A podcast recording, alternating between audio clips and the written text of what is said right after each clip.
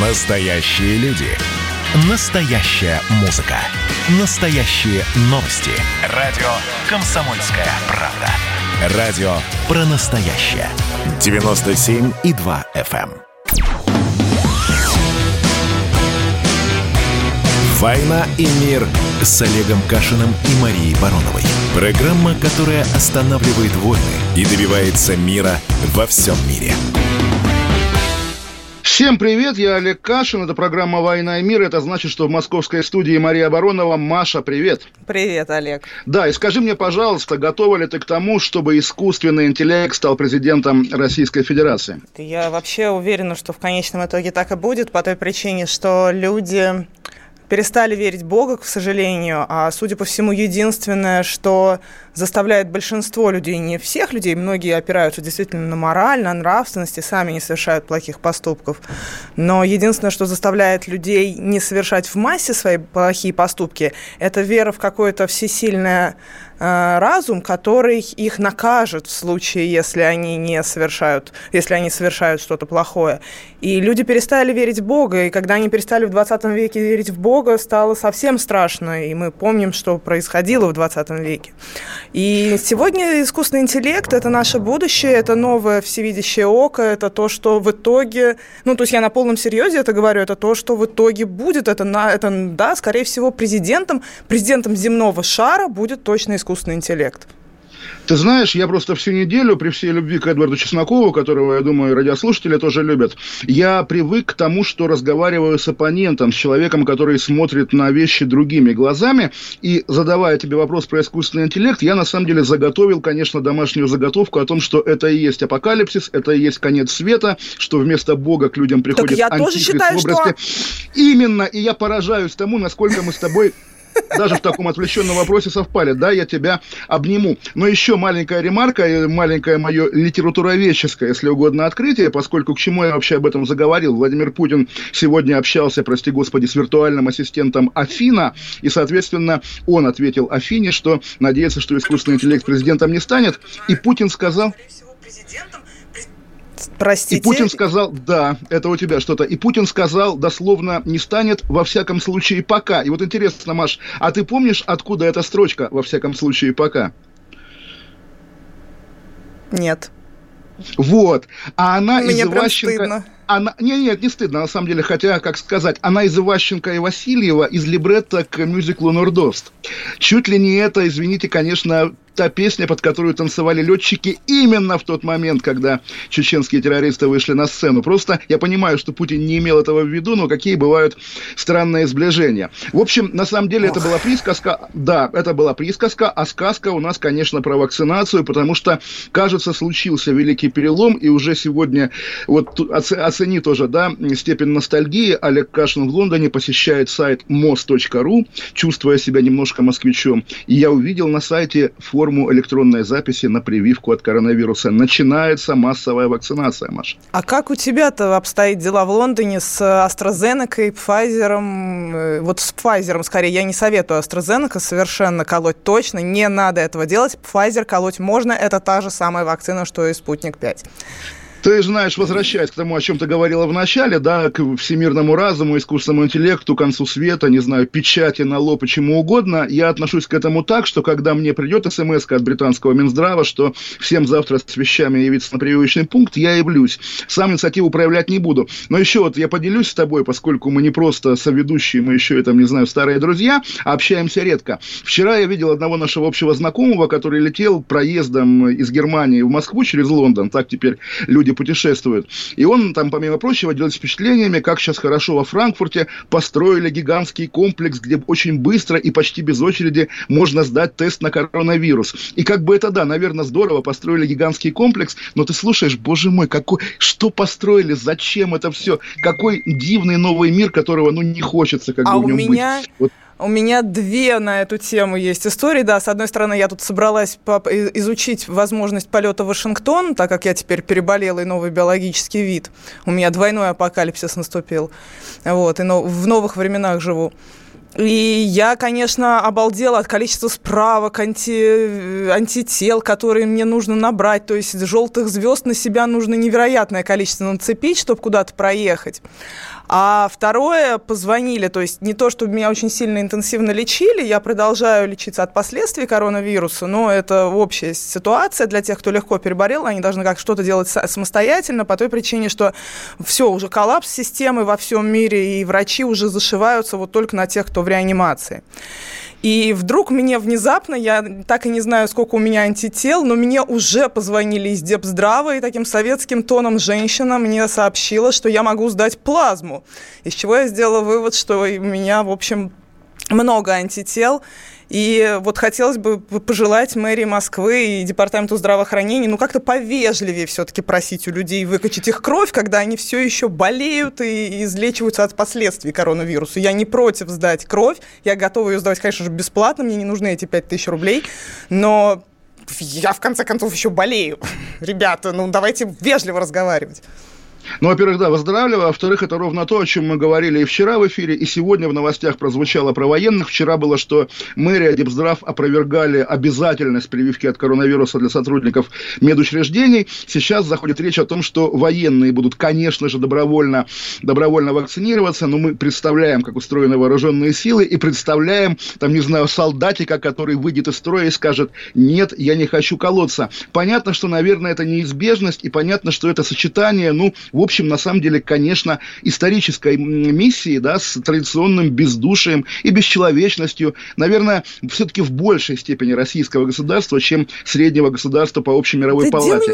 Да, люди относятся к э, людям как к расходному материалу, это правда. Я не думаю, я думаю, что как раз люди и хотят, чтобы все в итоге жили, но вот это солдафонский подход к тому, что так, сидите все немедленно, только, только я вот пытаюсь даже, я не могу подобрать сразу слова, потому что здесь, как у Черномырдина, почему он был косноязычным всегда? Потому что он мат пытался исключить. Ну, в общем, вот эта матерная стилистика приказов э, военных коротких, э, когда в экстренной ситуации, она немножко вот в, ну, не, бесчеловечная, но цель это в этом человечность, что все в итоге были живы. И в этом плане британцы со своей пассивно-агрессивной стилистикой, конечно, гораздо круче, потому что они о том же самом, настолько же, в общем, гораздо хуже иногда результат получается, но они столь вежливо это делают, что... Ты знаешь, вот я хочешь. тоже с тобой поделюсь. В Британии я как бы с годами понял, как это работает, когда вот стоит баночка с санитайзером, допустим, на входе в какое-то учреждение, и на ней написано «не стесняйтесь, пользуйтесь, пожалуйста», да?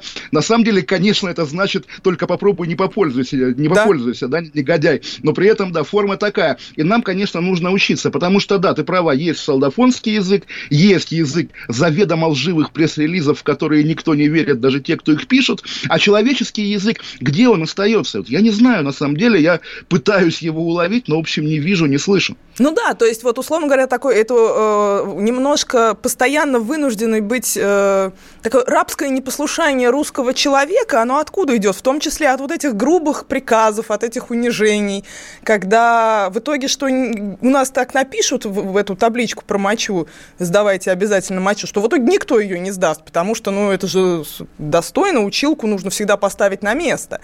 А в Англии нет желания поставить училку на место в конечном итоге, потому что училка получше все это делает. И ты понимаешь прекрасно, что даже в таком твоем пересказе здесь, э, естественно, звучит давняя и на самом деле оригинальная, хорошая, может быть, даже единственная оригинальная, хорошая теория Екатерины Михайловны Шульман на тему того, что вот обратный каргокульт, да, в Англии делают так же, или в Америке, просто у них как бы лучше получается, лучше с пиаром. И здесь, конечно, тоже есть какая-то системная проблема, системная неудача. Нет, не так же все-таки, не так же, не так же. Ну, ну, вот я ощутила гораздо себя в более бесчеловек... То есть я уже, видимо, возможно, привыкла к российской системе, и я уже умею вовремя дать в лоб кому-то, вовремя где-то послушаться. И я уже чувствую себя как рыба в воде в российской системе. А когда я оказываюсь в англосаксонской системе, меня как раз поражает, что все мои привычки, они каким-то образом начинают играть против меня, и при этом я вижу, что люди гораздо серьезнее подчиняются, гораздо более серьезным и несправедливым вещам. Но, возможно, я ошибаюсь. Нам начали писать в WhatsApp и Viber, и я хочу а цифры повторить, ты должна, да, да, цифры сказать, дать. Да. Вайбер, WhatsApp пишите нам. 8 967 200 ровно 9702. 967 200 ровно 9702. Это Viber, WhatsApp, пишите туда. А телефон я чуть попозже дам, когда ну, мы, у нас будут звонки. Когда будем разговаривать с живыми людьми. Ну, в общем, на самом деле тоже вот я, э, сидя запертый на этом острове уже довольно много месяцев, сегодня как раз думал, когда удастся его покинуть и когда мир станет, ну, не то что прежним, а каким-то, каким он мог Делай бы быть прививку и сможешь ездить. Хорошо делай прививку и что? Нет, я не хочу как бы ездить в порядке исключения со специальным аусвайсом. Я хочу, чтобы все было как раньше. Это будет, Мария? Э, я, если честно, испугалась. Я не помню, как звали человек, который в, в Фейсбуке это написал, но я вдруг поняла, что несмотря на то, что я за дистанцию, дистанцию социальную, я за маски, я за все, но он как-то так написал, что, получается, мы уже привыкли к этой новой нормальности планирования сдавать ПЦР перед полетами и всем остальным, что у меня возникло ощущение, что это будет навсегда, потому что ведь в Китай, когда я летела однажды через Гонконг куда-то, там было так и 4 года назад. Во времена, во времена свиного гриппа, во Оно, птичьего гриппа, у них с тех пор, у них с тех пор, как со времен САРСа, с 15-летней давностью, у них вообще mm. все время так, все время измерение температуры в аэропортах, все время маски, все время так. И поэтому... Я и в Москве, и в Европе помню, как китайцы в метрополитене надевали маски, еще когда это было не модно. Ты едешь с ними и думаешь, вот идиоты, чего они боятся, заразиться или заразить? Какая, в общем, ерунда. Прошли годы, и все стало у нас так же. Мы уйдем на две минуты и будем дальше говорить, не помню о чем, но, очевидно, о самом важном. Олег Кашин, Мария Баронова, программа «Война и мир». Оставайтесь с нами, вернемся. Каждую субботу в 9 утра и каждое воскресенье в 8 вечера Михаил Антонов подводит музыкальные итоги недели. Вы голосуете за любимые песни, а мы ставим их в эфир. Хиты, раритеты, каверы, музыкальные новинки, интервью со звездами и песни от ведущего. Поднимались Иваны, ни свет, ни заря. Настоящий хит-парад на радио «Комсомольская правда». По субботам в 9 утра и в воскресенье в 8 вечера. Включайтесь.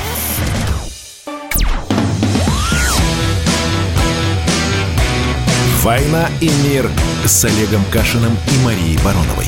Программа, которая останавливает войны и добивается мира во всем мире. Олег Кашин, Мария Баронова, программа «Война и мир». И поскольку у нас, ну, во многом итоге недели, конечно, главная кадровая потеря этой недели, причем кадровая потеря, я бы сказал, поколенческая. Чубайс, которого, я думаю, во время детства Маши и в моем детстве юности всегда считали наиболее одиозным, наиболее токсичным государственным деятелем, покидает Роснано, покидает свое, наверное, последнее заметное место работы, хотя ему уже пообещали какую-то синекуру на тему глобального потепления. И на самом деле, и на самом деле деле, вот мы там в 96-м, допустим, году представляли тогдашние, там, не знаю, современники, подростки или взрослые, как уйдет Чубайс. Ну, наверное, со скандалом, с какими-то всевозможными обсуждениями, криками и так далее. В итоге корпоративный ролик прощальный с песней «Есть только миг между прошлым и будущим».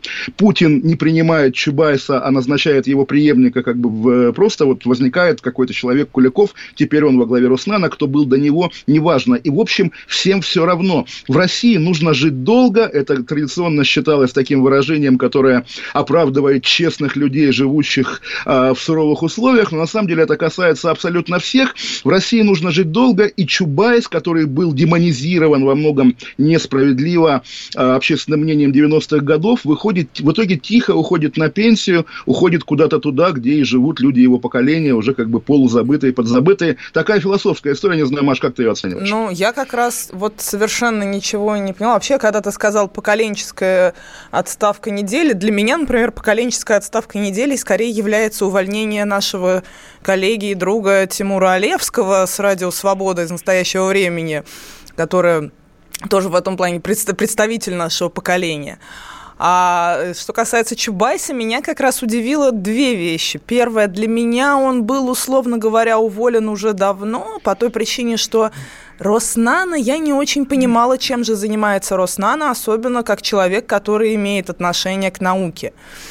А, то есть мои знакомые больше рассматривали всегда Роснано как такую синекуру, куда можно попасть, если очень долго стараться, правильно кланяться в разных сколковских местах и в разных местах среди потомков советской э, научно-технической элиты – и вот что Сколково, что Роснано, что Росатом, это такие, в первую очередь, места, где можно, в общем, хорошо и комфортно жить, если ты родственник советской научно-технической элиты или породнился с советской научно-технической элитой, ну, в общем, как-то так.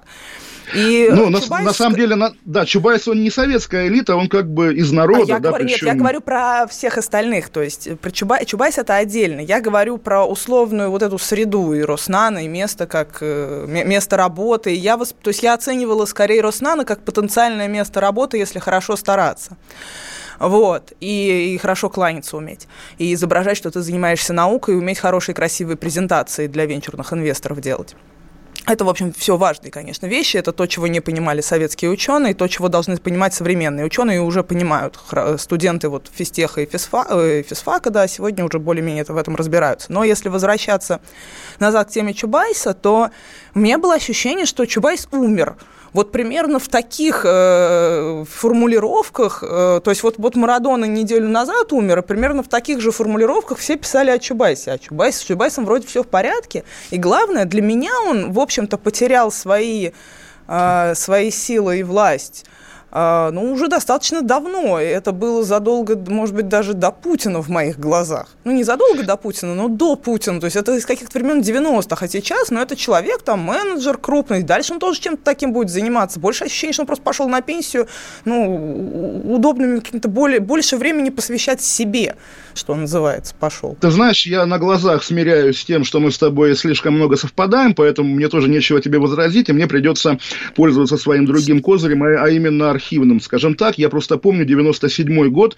комсомольскую, между прочим, правду, первая полоса. А, Ольга Кучкина, золотое перо комсомольской правды, у нее была статья под названием «Не поверишь, рыжий». Знаешь о чем? Нет. А, ну, понятно. Парисе, э, нет.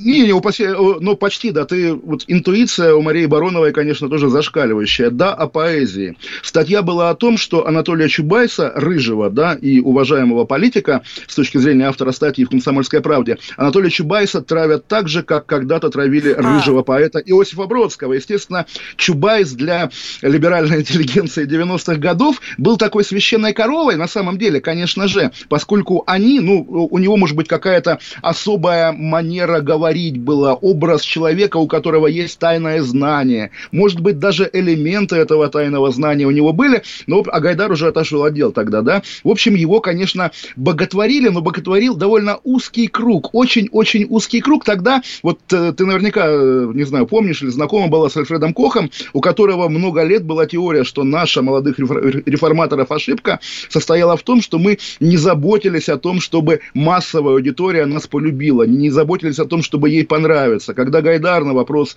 верит ли он в Бога, да, отвечал, да, да. Я, я, я, я агностик, агностик. Да, да, ну, собственно, это такой тоже хрестоматийный эпизод. И на самом деле я, да, ну, разумеется, тут э, все мы были молоды и радикальны, тоже хотел отдельно сказать, отдельно проговорить к вопросу, да, о глобальном потеплении. Сегодня, вернее, вчера в журнале Time, э, ты знаешь, появилась новая ежегодная номинация. Раньше у них был Человек года, потом его заменили политкорректно на персону года а теперь помимо персоны года еще появился ребенок года, поскольку в прошлом году была Грета Тунберг, и они решили каждый год находить гениального ребенка. Сейчас нашли какую-то девочку из Соединенных Штатов, которая изобрела приложение для браузера, делающего, э, анализирующего содержание контент, значит, э, страниц соцсетей на предмет кибербуллинга. Наверняка это что-то очень важное, что-то очень интересное, но вот этот культ молодежи, культ детства, конечно, вот я, собственно, почему и вспомнил, да, про себя и про Чубайса.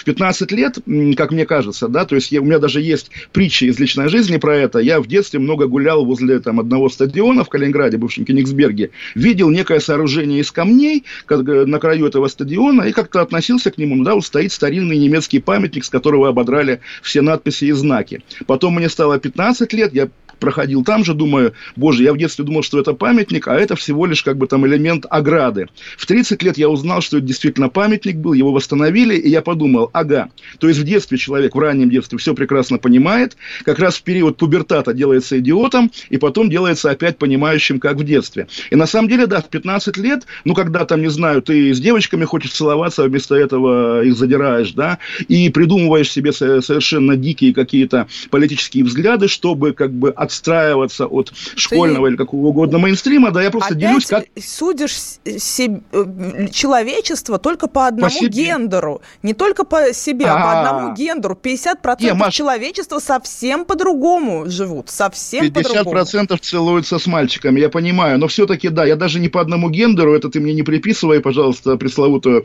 стручка что-то там. Нет, я, я именно по себе считаю себя буквально типичным представителем и русского народа, и, может быть, человечества. В общем, что я пытаюсь тебе сказать, Маша? В те годы мы не любили Чубайса. В те годы мы, мы во многом как раз благодаря тому, что какие-то либеральные интеллигенты объясняли нам, что он новый Иосиф Бродский, мы считали его каким-то средоточием зла. Годы спустя, оглядываясь на эпоху Чубайса, я понимаю, что, конечно, он был не худшим из того, что а, было в России это... в 90-е нулевые. Вот если честно, то я бы так не сказала. Я не помню, то ли а, Дуня Смирнова во время вот знаменитого интервью, когда они в школе злословия брали интервью, говорил это Чубайс, то ли где-то в какой-то еще ситуации Дуня Смирнова просто пересказывала, например, уже когда они познакомились после этого, и теперь Чубайс ее муж. Но Дуня Смирнова рассказывала, как она... Вот, да, видимо, это было потом. Она рассказывала, как она показала сериал «Бригада» Чубайсу, и меня, как ребенка из 90-х, вот шокировал весь этот сюжет. Она показала сериал «Бригада», и Чубайс сказал, боже, в каком кошмаре жили люди, на что Дуня Смирнова из серии «Дорогой, окстись». А, и, и выяснилось следующее, что Чубайс вот все эти, гай, ну, буквально Гайдара Чубайса, все эти младореформаторы, которые разговаривали через губу с народом, которые знали, как устроена рыночная экономика, потому что у них, ну, уж у Гайдара так точно, это человек из очень элитной семьи, и у него была возможность проходить стажировку на Западе и вообще приобретать другие знания о том, как устроена вообще мировая экономика. И поэтому только благодаря этому он был чуть-чуть умнее в этом плане остальных советских людей, которые при этом узнали, как отправить человека в космос и как построить э, атомную электростанцию, и как остановить вообще жуткую совершенно катастрофу, э, я говорю сейчас о Чернобыльской катастрофе. Советский человек был невероятно умным человеком, но просто его ограничивали от знаний об устройстве рыночной экономики. И вот с этими людьми, гораздо более образованными, чем они, эти люди разговаривали не просто через губу, а они в принципе не обращали внимания, в каком состоянии состоянии жили прекрасные, великолепные врачи, учителя, научно-технические сотрудники, в каком кошмаре в 90-х они жили, и только благодаря тому, что Дуня Смирнова показала фильм «Бригада» э, Чубайсу, он вообще об этом узнал, о том, как были унижены люди всеми этими цыковскими мальчиками, которые пересели на, с «Волк» на «Мерседес», пересели с «Волк», с, «Волк» на «Мерседес» и распродали родину просто за три копейки, стали такими бандитами из вчера, в общем, элитных мальчиков. И они как раз, все эти люди, и Гайдар, и Чубайс, давали право вот этим бандитам, которые на самом деле были не бандиты, а весьма элитные дети – Э, издеваться над страной и насиловать людей. Во всех смыслах, во всех смыслах. И насколько сократилось население э, страны из-за их неопытных совершенно методов управления и всего, что происходило в 90-е. Ты знаешь, Этого это можно было испугать. И когда тема, я что... увидела, насколько эти люди да. на самом деле не настолько образованы, как они тогда из себя изображали, как либеральная интеллигенция изображала, что они страшно все умные экономисты, да сегодня среднестатистический студент в вышке и Маш, Маша, Маша, Маша, Маша, новости, новости, новости, но тема дико интересная, вернемся к ней через пять минут. Олег Кашин, Мария Баронова, «Война и мир». Оставайтесь с нами. Пять минут новости. Пока. Когда градус эмоций в мире стремится к своему историческому максимуму. Когда каждый день это война и мир в одном флаконе. Когда одной искры достаточно для пожара планетарного масштаба. В такое время нельзя оставаться спокойными и равнодушными. На радио «Комсомольская правда». Стартовал сезон высокого напряжения. Высокого напряжения. Новости со скоростью телеграм-каналов. Эмоции на грани дозволенного. Гости с Олимпа и со дна. Только высокое напряжение спасет мир. Разряд.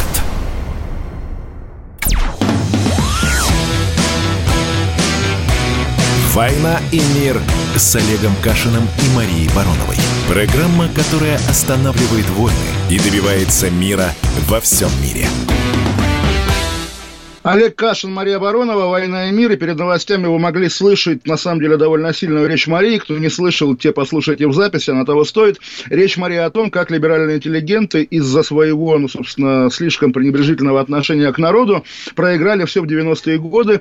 Продолжу я, уступив место тем силовикам, которые пришли в нулевые. И, Маша, у меня к тебе, на самом деле, ну, такой, не знаю, простой или нет вопрос. А как нужно было делать правильно? И более того, а кто мог тогда делать правильно? Вот даже из тех имен, которые мы, ну, в самом широком смысле знаем, может быть, там условный Явлинский, которого не допустили к власти когда-то, или еще кто-то, кто мог вести себя правильно, кто мог вести себя так, чтобы прекрасная Россия будущего была построена еще в 91 году. Я, я еще маленькая ремарка. Я однажды, меня прям впечатлило уже в последние, в, на, в наше время, это важно, в наши годы, я не читал в детстве эту книгу, она была знаковая такая, прям программная книга вот поздней советской русской партии. Там писатели, там критики литературы, литературные, какие-то даже около политики, они написали книгу «За алтари и очаги». И вот ты ее читаешь и понимаешь, насколько низкий а, э, интеллектуальный потолок даже у тех людей, которые были, ну, плюс-минус интеллектуальной элитой советского общества. Я всерьез думаю, на самом деле, что, конечно, главная проблема и неизбежность Чубайса, неизбежность Гайдара, неизбежность бандитов, неизбежность вот тех 90-х, которые были тогда,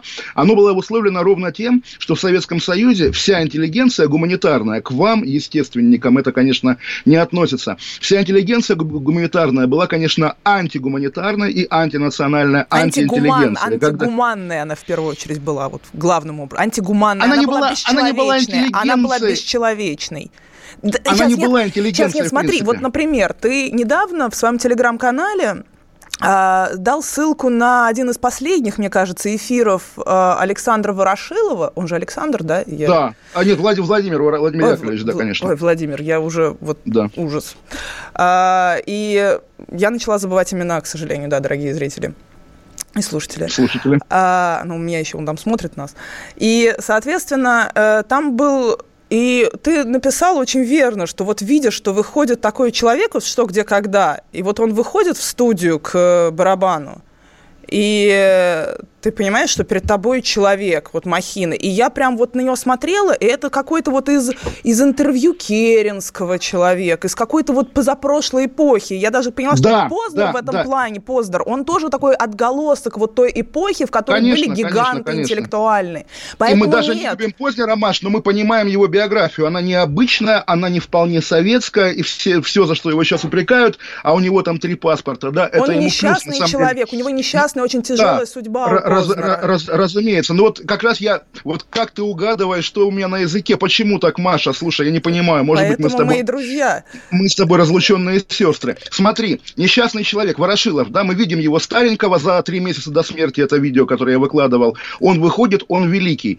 И мы знаем его биографию. Молодой энтузиаст телевидения, 60-е годы, начало 60-х, когда, во-первых, да, очень важно, что государство еще не, не доперло, да, что телевидение это важный ресурс, поэтому там свободы больше, чем в газетах или, скажем, в кино. Вот он делает какие-то экспериментальные передачи. Он, если знаешь, э, при, при камерах, да, в прямом эфире в 61 году законсервировал в банке с, какой, с каким-то, значит, советским, опять же, питанием, да, комбикормом для народа, э, янтарное ожерелье. И отдал его в какой-то магазин, и люди побежали по магазинам покупать эти консервы. Это такое каль... совершенно американское, по современным даже меркам. Это, это не, не временной абсолютно, гениальные ходы. Абсо- аб- абсолютно. И его за это уволили. После этого он был 20 лет лишен права на профессию, и в конце 70-х ему разрешили за кадром вести развлекательную значит, телепередачу с вопросами, где он тоже стал легендой и звездой. Советский человек, хороший советский человек, сильный советский человек, великий советский человек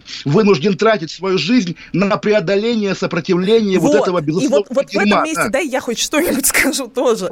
Ну вот, собственно, да, наша мысль с Олегом общая, что э, гуманитарная интеллигенция интеллигенция советская, все эти политруки, все эти люди, которые идеологические отделы на каждом углу возглавляли, и вот все, что они творили, они как раз, то есть а почему-то эти люди считаются гуманитарной интеллигенцией. Ну, конечно, это антигуманная среда, которая вытравляла настоящую интеллигенцию. И настоящая гуманитарная интеллигенция, конечно же, все-таки при этом была. Это были умнейшие, ну, титаны, которые вот все равно, несмотря на все эти ужасы и нереализованность профессии, и состояние сбитых летчиков, в котором они постоянно пребывали, они все равно как-то в итоге какая-то часть из них не спивалась, а все-таки реализовывалась. И поэтому неправильно говорить, что не было советской гуманитарной интеллигенции. Просто те люди, которые были наверху, всегда работал, ну, вот как затворника Шестипалый, это отрицательный отбор, ну, это вот Роман Пелевина на меня очень произвел, когда еще был а, а, а, а здесь я, наверное, включу уже такого постсоветского молодого человека и, и сошлюсь на художественное кино, наверное, это не очень корректно, но все же, вот в сочетании с тем, что я знаю и представляю про советское прошлое, конечно, для меня главный образ советского гуманитарного интеллигента – это преподаватель научного коммунизма из фильма «Груз-200». Такая, в общем, ну не то что мразь на самом деле, человек, в котором есть человеческое, который в конце приходит в церковь, но чтобы к ней прийти, он проходит вот это безумие и весь этот ад, да. вот что-то такое, да, потому что, потому что ты понимаешь, да, вот ты в 84 году поступаешь в институт, и ты знаешь, что ты, если ты пойдешь на философский, тебе придется учить труды товарища Черненко, да, а не, там, не знаю, не Ницше хотя бы читать.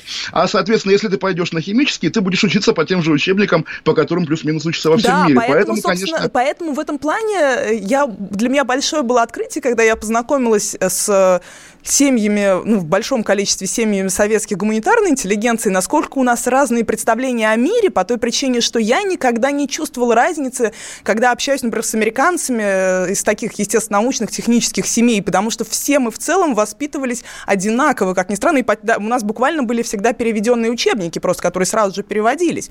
И статьи в целом, э, там, Гинзбург научился английскому по статьям. Но если возвращаться вот к Чубайсу и ко всей этой теме, неправильно говорить, что в Советском Союзе, вот мне сейчас писали, вот они, а кто бы был, кто, если не Чубайс, это были люди-первопроходцы и прочее. Чубайса, я, действительно, он слишком гумани, э, э, демонизирован на, на фоне всех остальных людей, которые в гораздо большей степени виноваты в 90-х. Но так как в Советском Союзе действовал вот этот отрицательный отбор в сфере Э, управленцев в сфере э, идеологических работников, вот всей этой, всей этой направленности, то в 90-е люди получили возможность реализовываться тоже вот эти самые люди или их дети, которые, в общем-то, в которых, ну, изначально было что-то черно чревоточено какая-то в их душах, в их морали, в их семейной морали. А при этом в Советском Союзе, конечно же, было невероятное количество каких-то умнейших людей, которые сразу же могли реализоваться в Америке, русские, когда туда эмигрировали, и эмигрировали они в первую очередь по той причине, что они не могли реализоваться в советское время в России, в, сове, ну, в советской России. А, я не знаю как, ну да, ну и в Украине, наверное, тоже и прочее. Ну, везде, кроме, везде, кроме Грузии, да. Ну да, да, да, да, да, да, да, буквально, что везде, кроме Грузии, не мог человек достойный, хороший, правильный, с моралью реализоваться, но умных людей было невероятное количество, их много, и то, что нам всегда говорили в 90-е, если вы такие умные, почему вы такие бедные? Почему вы такие бедные, Ну, ребят, да. вот, ну, в итоге мы действительно, Восточная Европа этим отличается, у нас очень хорошее образование, в конечном итоге через 30 лет понятно, что она у нас действительно хорошая. И высшее образование, несмотря на все эти 30 лет кошмара, который происходил с образованием, все равно мы выстояли, все равно у нас по-прежнему вот очень достойное образование, и оно конкурентоспособное на мировом рынке. Если говорить до аспирантуры. Про аспирантуру мы сейчас не обсуждаем. Поэтому, возвращаясь назад, не надо говорить, что вот, а кто, если не Чубайс, а кто, если не Гайдар? Да много кто был, но в Советском Союзе настолько был отрицательный отбор, что хорошие люди, достойные, действительно классные управленцы не могли там реализовываться. Они либо все уехали, либо они в нищете пребывали в 90-е. Вот и все. И так это продолжается до сих пор, на самом деле. Ты знаешь, у нас есть такая негласная рубрика «Кашин Бинго». Я часто ссылаюсь на Дмитрия Евгеньевича Голковского, который был на этой неделе, как ты знаешь, воспет Владимиром Соловьевым. И у него есть очень хорошая фраза, что проблема Советского Союза была не в том, что там, не знаю, не было колбасы, или что ракеты были какие-то неправильные, или еще что-то, это, а ровно в том, что, да, вот эти Столыпины и Спиранские, они, которые в нормальной России, да, в империи или даже в путинской России, на самом деле, могли бы найти себе применение, в Советском Союзе в каком-то драном триухе стояли у пивного ларька и, собственно, пили пиво с воблой. В этом проблема, действительно. Сейчас в меньшей гораздо степени она тоже есть. Но, в общем, мы обсудили Чубайса, а я все, все-таки... А, ну вот у нас, собственно, и уже скоро будет перерыв. Еще вот совсем хотела бы уместить все-таки, э, Олег, вот от нас, от, э, я не знаю от кого я, потому что я такой вечный изгой в журналистской среде, и в либеральной, и не в либеральной, везде меня не любят, как и тебя, собственно. Но, пожалуйста, будь все-таки более нежным по отношению к людям, которые рискуют чем-то, потому что Тимур Олевский поступил благородно, честно и хорошо, когда он честно Мария, признался, читать... что он читай мою статью сегодня про Тимура Олевского на сайте Republic.ru. Я просто не хочу использовать его случай, который может быть помещен в контекст условно пропаганды, какой бы то ни было. Поэтому вот мой принципиальный подход сейчас об этом не говорить. Да, друзья, как бы читайте мою статью, действительно, читайте соцсети, смотрите стрим, если угодно. А тут, ну, давай оставим за скобками. Действительно, тем более, что не, не уверен, что это правильно. Уходим на две минуты, вер, вернемся и будем говорить о другом. «Война и мир», Олег Кашин, Мария Баронова. «Война и мир» с Олегом Кашиным и Марией Бароновой. Когда градус эмоций в мире стремится к своему историческому максимуму. Когда каждый день — это война и мир в одном флаконе.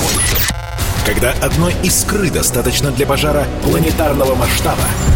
В такое время нельзя оставаться спокойным и равнодушным. На радио «Комсомольская правда» стартовал сезон высокого напряжения. Новости со скоростью телеграм-каналов. Эмоции на грани дозволенного. Гости с Олимпа и со дна. Только высокое напряжение спасет мир. Разряд.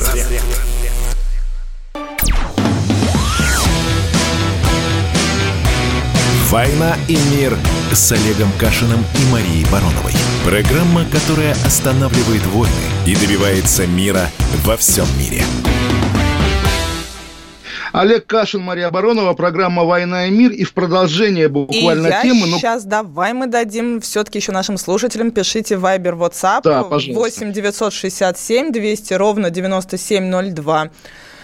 В продолжение темы, которую мы поднимали в предыдущем блоке, а именно о проблемных социальных лифтах в Советском Союзе, вот тоже давай в этом ключе посмотрим на негромкую дату, а именно 33 года, ну, наверное, одной из, по крайней мере, популярнейших народных пан-групп советских, позднесоветских, раннероссийских, «Сектор газа», 33 года ей, 87 год, Воронеж, Юрий Хой, Юрий Клинских, как мы прекрасно понимаем. Так вот, э, в те же годы примерно, но чуть позже в Соединенных Штатах возникла, как я считаю, похожая, конечно, группа под названием «Нирвана». И какие разные судьбы, какие разные судьбы. Вот о чем я говорю. На что может претендовать такого уровня мастер в России, на маргинальность, да, и, соответственно, пример, когда в большом взрослом мире такие же люди, да, кончая с собой в 27 лет, делают другую карьеру, скажем так, гораздо более благополучную. Ну, это, кстати, скорее вот еще к теме, которую мы будем обсуждать обсуждать.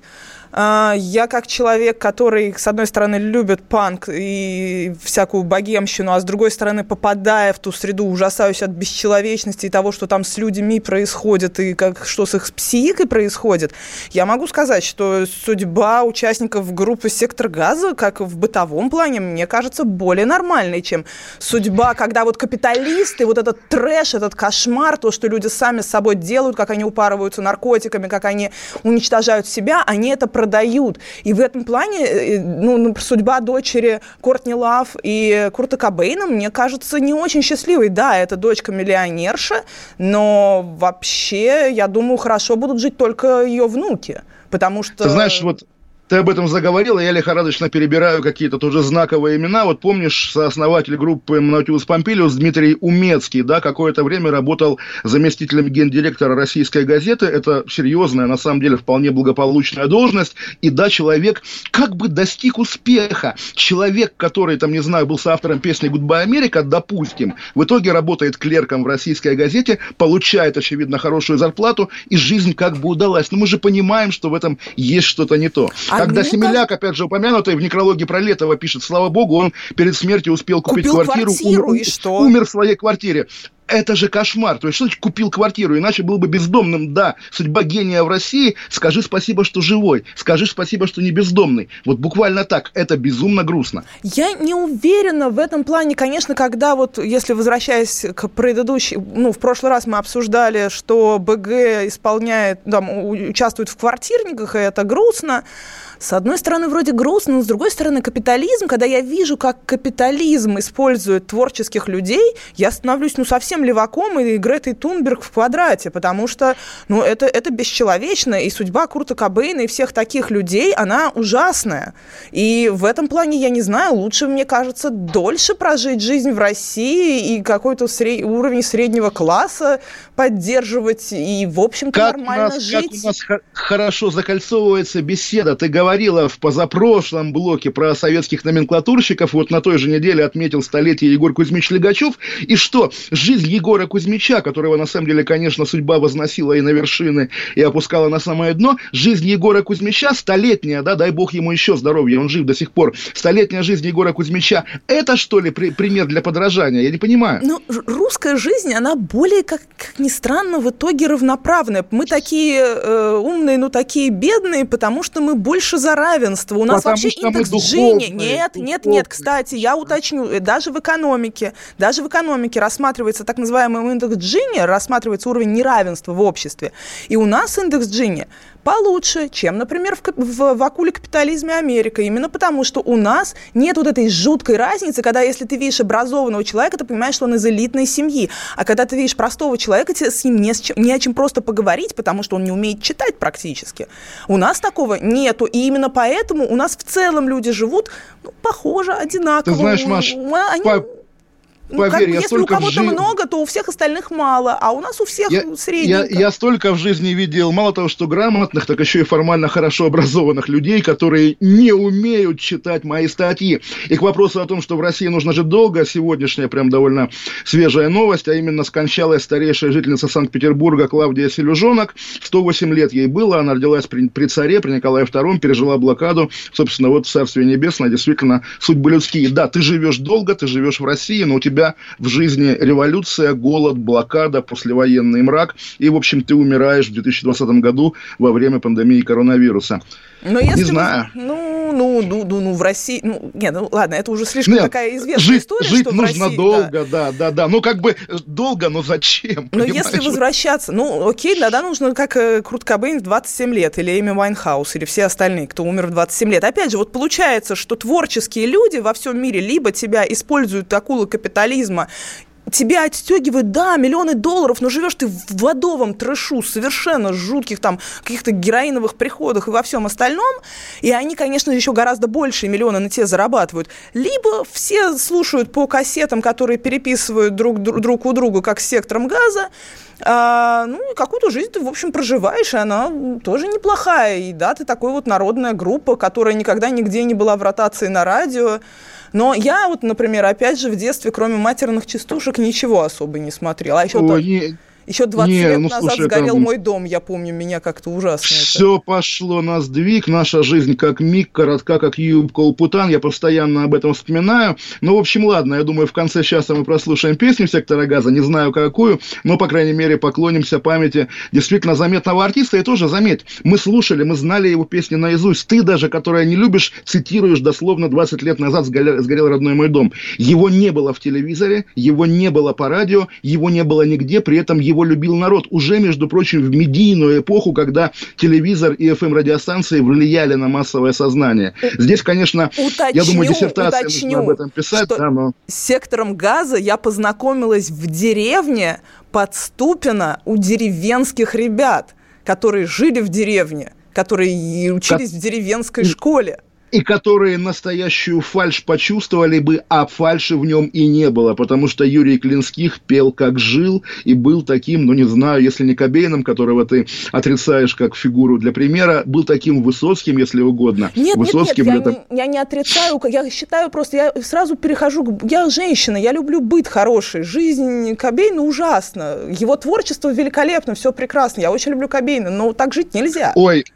Вот, э, э, да, опять же, поделюсь архивным наблюдением. У Высоцкого есть легендарная песня, да, «Соглашайся хотя бы на рай в шалаше, если терем с дворцом кто-то занял». Он поначалу ей, ее зовет там дворец э, терем, потом говорит, ну вот хотя бы рай в шалаше. А в 91 году было таким, ну не то что хитом, но знаковая песня, опять же, для эпохи. Э, Марина Хлебникова, будущая певица, которая спела ча чашку кофею, «Немыслимо быть близкими, латая дыры без конца, давай, мой друг, подыскивай, но хоть подобие дворца. Потребность в бытовом комфорте, да, в ней нет ничего стыдного, и русский человек должен жить хорошо, конечно же. Хорошо, богато, сыто, благополучно и в согласии с собой, Со- разумеется. Советский Союз, очевидно, развалился из-за жуткой бытовой неустроенности. Да. Вот этот кошмар жуткий, особенно да, для женщин, знаю. он недопустим. И поэтому женщины, не увидев знаю, прокладки как... на Западе, в общем, начали Разумеется. любить Запад очень сильно.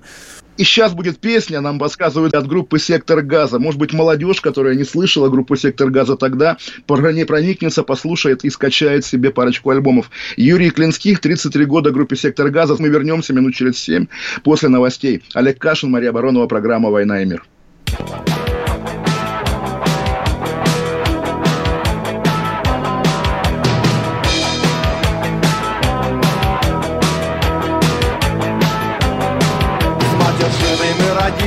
матершиной мы живем. С матершиной мы учились, с матершиной и помрем. Матершину мы вкушали с материнским молоком. С матершиной мою маму бил папаша кулаком. Вы не ждите, что в припеве заругаюсь матом я. Я, конечно, заругался, только очередь твоя. И подкалывать не надо мне на это наплевать. Матершинные слова не буду я употреблять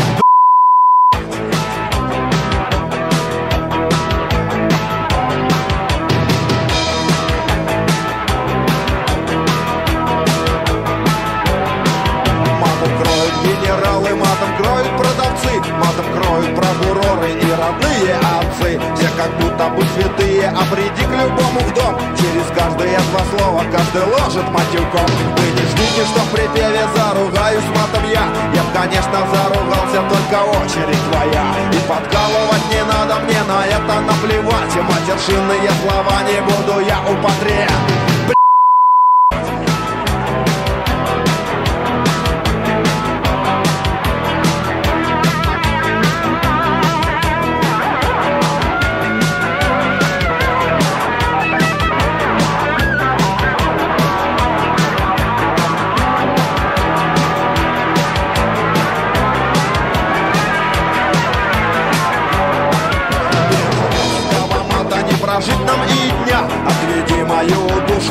обложи ты меня Матершиной нашей русской обложи и не ссы. Как учили нас деды, как учили отцы.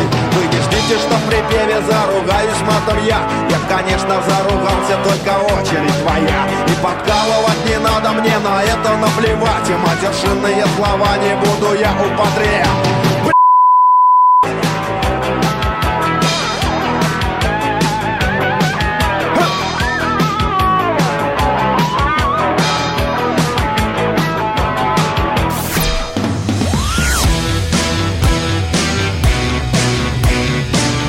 «Война и мир» с Олегом Кашиным и Марией Бароновой.